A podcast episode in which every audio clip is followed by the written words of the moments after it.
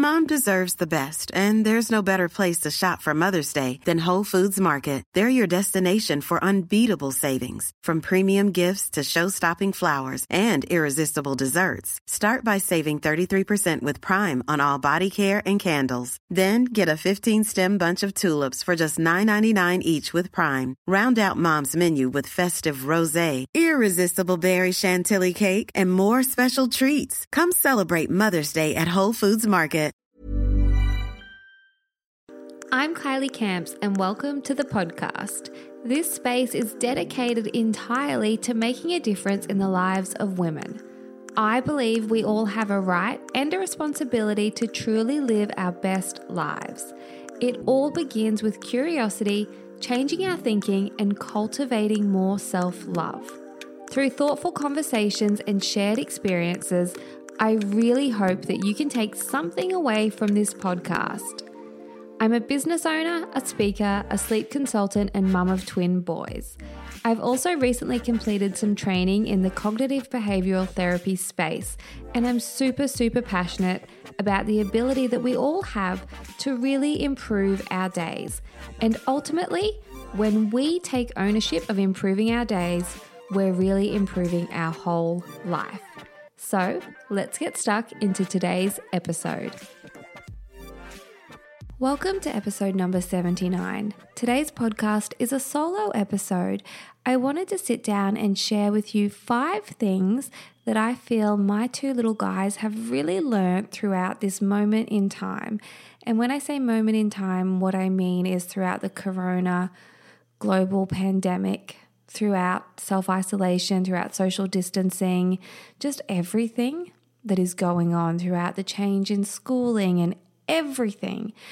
And the reason that I wanted to record this podcast is that I know so many parents are feeling the stress of now being educators as well as also being everything else that we are day in, day out. We wear all of the hats all the time.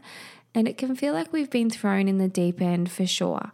And I know that each school can be a little bit different with the pressure to homeschooling and of course, it varies from child to child and age to age, and also just household to household. So I know that there is, for many families, a lot of focusing on curriculum and education and lessons and lesson planning and ticking lessons off. And I'm certainly not here to tell you what is or what is not important. You're more than capable of deciding that for your family yourself. But I wanted to take a moment to reflect and write down a couple of things that I feel as a family we've really learnt throughout this period in time. And I thought it was perhaps worth sharing with you. So these are some lessons that our kids collectively may benefit from learning throughout this pandemic. And when I say lessons, I definitely mean life lessons not so much curriculum. And when I was writing these down, I was kind of smiling to myself because they're so relevant for right now. But I really do think that these are lessons that hopefully our children can take with them and carry them into other situations in life. And I'm sure that they will. So I'll get stuck into it. The first one that I wanted to share with you is that it's been really important, I think to instill the benefit of doubt in people. Now, let me unpack that one a little bit. My little guys are pretty observant. And when this whole, um, before the self isolation and social distancing was enforced, and keeping in mind they go between two homes, the boys came back to my house and they were saying that they'd been at the grocery store and they'd seen a family in front of them, and that family had split up, and each member in the family was buying two lots of milk and toilet paper. So effectively, I think that there'd been a conversation surrounding the fact that this one family had split up to kind of break the rules because whilst the social distancing rules weren't in place, the grocery stores did have rules in place surrounding the fact that you could only buy one packet of toilet paper per family and also only two long life milks. And so the boys had noticed or they'd had a conversation about the fact that a mum was going through putting through her own milk, her own toilet paper, and then her two young kids who were in school uniforms were doing the same. And the boys came home and it was a big deal to them. And they were saying, Oh, mum, it was so bad. This family was doing this and they were breaking the rules, and that's really selfish. And it's funny, you know, it's sometimes as parents, you just catch yourself going, Oh, yeah, yeah, yeah. And then other times, just by the grace of maybe having enough sleep that night or being fueled up enough yourself, you can catch yourself and go, oh, you know what? Actually, this is a chance for a bit of growth and perhaps a different perspective. And so I let them kind of prattle for a little bit about how that was the wrong thing to do and why grocery stores had those rules in the first place and yada yada. And then I said, you know what? That could be true. It could be true. Well, it's definitely true that that family was breaking the rules of the grocery store because they were all part of a family. But let's have a think about this. What if that family has an older family member, like a grandma or a grandpa, that lives alone and doesn't drive anymore and really, really needs those supplies? Would it be okay then? And it was just a different conversation. I said, what if instead of thinking, oh, that family's really selfish, what if we think, and we don't know, we could be wrong, we could be right, but what if we thought about other possibilities as to why they're acting that way? And it was just a really cool conversation to have with the kids and where their brains took them. You know, one of them then went off to say, well, maybe they had baby kittens at home and they really needed that milk. And then it just went on like that. And it just, I think, was a moment where we could broaden their horizons a little bit. And I've shared this before on Instagram stories, you know, when they were little and they'd say things to me like, Why did that kid push in front of us at the slide, at the water slide, or wherever it was? Instead of saying, Oh, that kid's rude, I would always try and say, well, perhaps that child was just really focused on the water slide and they've never been on a slide before, and maybe they don't even know the rules. So, next time, instead of getting upset and thinking that they're being mean, maybe we could just give them the benefit of the doubt and remember that we know what it's like to be excited and sometimes overlook rules. And we can always use our nice voices and say, hey, there's a line up here and I just think that teaching our kids to have the benefit of the doubt could be a life skill that could serve them at times. You know, I don't want it to ever be one that goes um, towards their detriment or puts themselves last or things like that. But I really value when people can see things from all different sides. And I think that when you do get in the habit of giving people the benefit of the doubt, you then release any pent up emotions that you might otherwise carry around with you. I don't know if you've ever experienced this, but oh, I'm sure that you have. You know, when you're really frustrated about something and then you find yourself that you're the one carrying that frustration around, and there's no point. There's literally no point. So, you know, another example of this could be when you're driving in the car and you're getting really frustrated with someone in front of you. Perhaps they're not indicating when they come off a roundabout or they're driving painfully slow. And it's always when you're in a hurry often when you're late and it just like gets under your skin, if you just take a moment and go, you know what? What if this is the first time they've ever driven? And just cast your mind back to when you were 16 or 17 and the first time behind the wheel, if you were a bit nervous and you were being extra cautious, it just gives you a chance to practice empathy and give people the benefit of the doubt. So, that is a lesson that I feel my two may be taking out of this pandemic. The next one I wanted to share with you is that we've had so many conversations surrounding the fact that being a good friend sometimes, right now, means giving each other space and not seeing each other and thinking of the other people. So, this has been a really interesting one because I've always said to the boys, you know, being a good friend is playing nicely, and being a good friend is this, and being a good friend is that. And now, for the first time in their life, being a good friend means staying away from their friends. And that is actually a really, really good life lesson because there are times when you need to stay away from people for their own good, for your own good, or whatever the dynamic is. You know, if you have a friend who just really needs space, it's going, okay, you know what? Being a good friend is respecting that. Or if I'm sick, it's staying home from school. It's all of those things that we might forget to touch on with our kids. But as adults, we do know that being a good friend means having boundaries. And so this is a time to really, really focus upon that when our kids are getting frustrated and upset that they can't play with their friends. It's saying, I know, I know you miss your friends and you care about your friends so much. And this is one way that we are being a good friend by having that boundary of keeping each other safe right now. The next one is number three, and that is the importance of learning from others. This was a conversation that I had with my boys today because we were talking about the fact that in week three or week four of the term two, it looks like right now, currently, the plan is that kids will start to return to school one day a week. And so we were talking about that, and then the boys brought up other countries and they were talking about China, and they seem to have picked up so much stuff. It's amazing what kids just pick up. And um, so they were talking, and one of them said China didn't do a good job. And I said, Well, you know what? Australia has done a really, really great job of minimizing the damage of the coronavirus, but that's because we were able to learn from others. You think about it, you know, if we were the first country to have this happen, then we'd be in the same boat as many other places, you know, from China to Italy to America but we were able to learn from other people. And so that just opened up another conversation about how we really can benefit from other people's shortcomings and also how it's important to share when we get things wrong.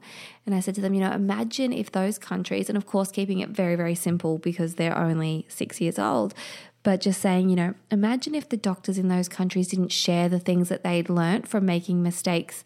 And I don't know the ins and the outs. So I'm not sat here saying, oh, you know, China made this mistake or New York did this wrong. I don't know.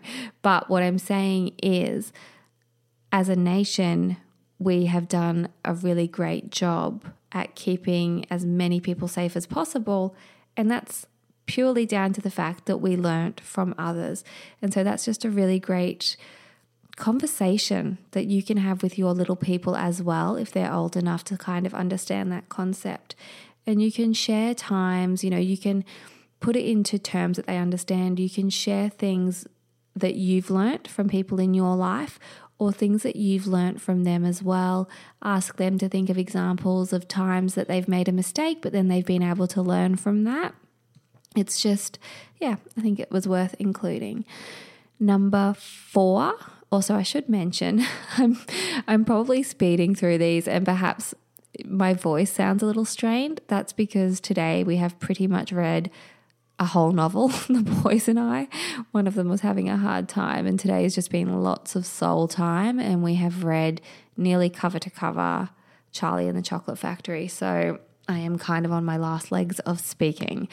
But anyway, number four how we are all connected across the world, speaking about how this virus has been able to be um, transmitted, how it's been able to spread from country to country, human to human, has really, really opened up my kids' eyes as to how we are all really connected, even though we all feel so far apart. And we often speak about, you know, right now in Australia, it's the morning, but over in this country, it's this time or it's that time, or things are different here and things are different there. And, you know, traditional clothing over there means this, or their religion means that, or just all of the things because kids ask 45 million questions and we read a lot, so it comes up a lot. But being able to really talk about the fact that we are all so connected at the end of the day, I think is a really good thing. Obviously, I don't mean to minimize how disastrous it is that this virus has been able to be passed around, but in terms of just I guess, for children to understand that we're really all very similar and we are all united could be an interesting concept for them. Number five is a bit of a mixture of notes that I wanted to touch on lastly. And that is that during this time, I think that one of the benefits, one of the lessons that our children will learn is the power of adapting.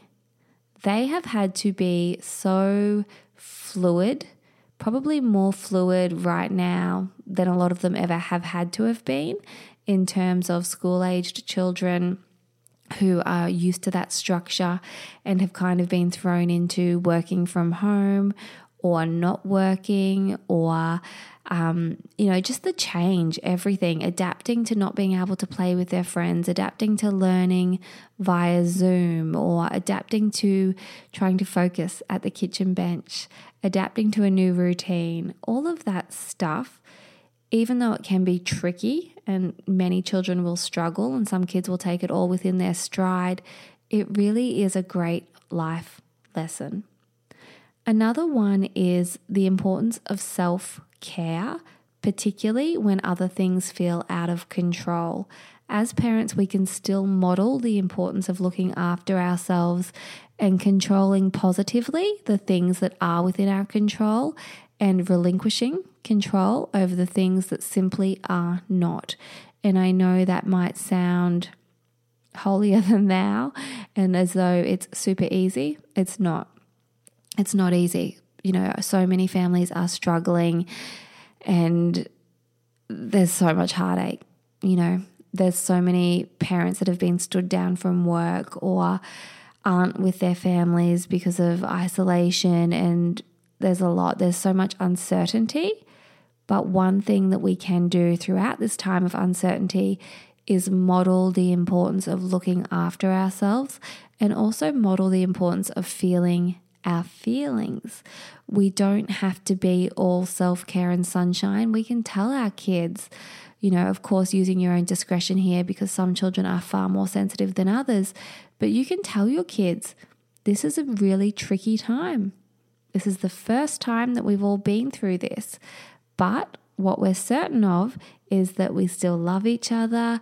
We're certain that we can do this. We're certain that we can do that. So it could be certain that we can play a board game right now, certain that we can take care of one another. Those sorts of things can be really, really valuable because as our children grow up, of course, we don't want them to be faced with anything like this ever again.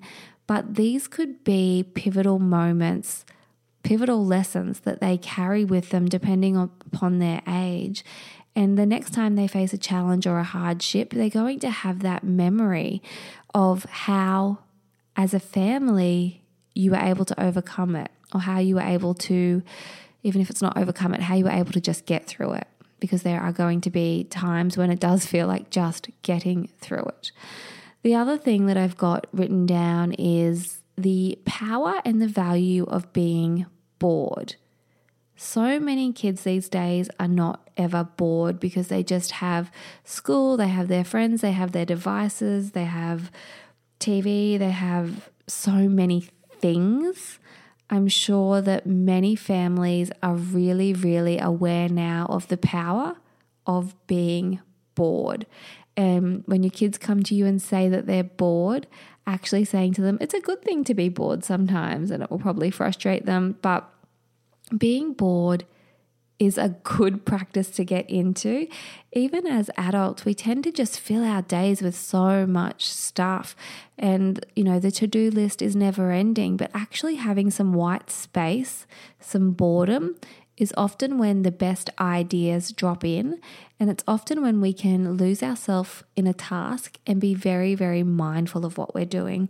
So, whether it's a puzzle or it's coloring or it's Play Doh, whatever it is, being bored is not a bad thing and it's a great skill for kids to develop. And one other thing I just wanted to pop in there in regards to what we can positively control. I mentioned this in the podcast where I shared 15 ways to thrive in isolation for adults, which, if you've not yet listened to it, definitely jump over and have a listen. But I spoke about the importance upon the importance of keeping our environment, our immediate environment, as peaceful and calm as possible. And that's another thing that we can teach our kids when there is chaos and when there are things out there that are out of our control. What can we control in a positive way? Modeling that positive control, such as, okay, we're going to declutter, we're going to take some positive actions, is really, really, really a great life skill for kids to learn because there are so many negative ways to model control when we're feeling out of control. And perhaps those negative ways could be something that I unpack in a whole other episode, but I'm sure that you get my drift when I say that. So, this is a short episode, but I wanted to get this live for you, and perhaps it will just be a conversation starter for you and your family and your little ones. And particularly for any kids out there who are struggling, perhaps they've caught stuff on the news, perhaps they're afraid to go back to school. Maybe this would be a way that you can get some positive little life lessons in there that aren't from the curriculum and are more conversational. I hope you are well. I hope your family is safe and well. And I really, really appreciate you choosing to listen to this episode today. It would mean a great deal to me if you take a screenshot right now, pop it up on your Instagram stories, tag me at Kylie Camps. This podcast is a completely independent passion project, and I really, really enjoy doing it. It means the world to me if you share it with your friends and your network as well. Thank you so much, and I'll speak with you soon.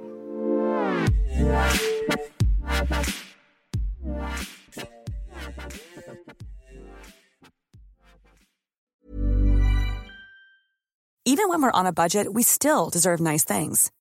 Quince is a place to scoop up stunning high end goods for 50 to 80% less than similar brands. They have buttery soft cashmere sweaters starting at $50, luxurious Italian leather bags, and so much more. Plus, Quince only works with factories that use safe, ethical, and responsible manufacturing. Get the high-end goods you'll love without the high price tag with Quince. Go to quince.com/style for free shipping and 365-day returns.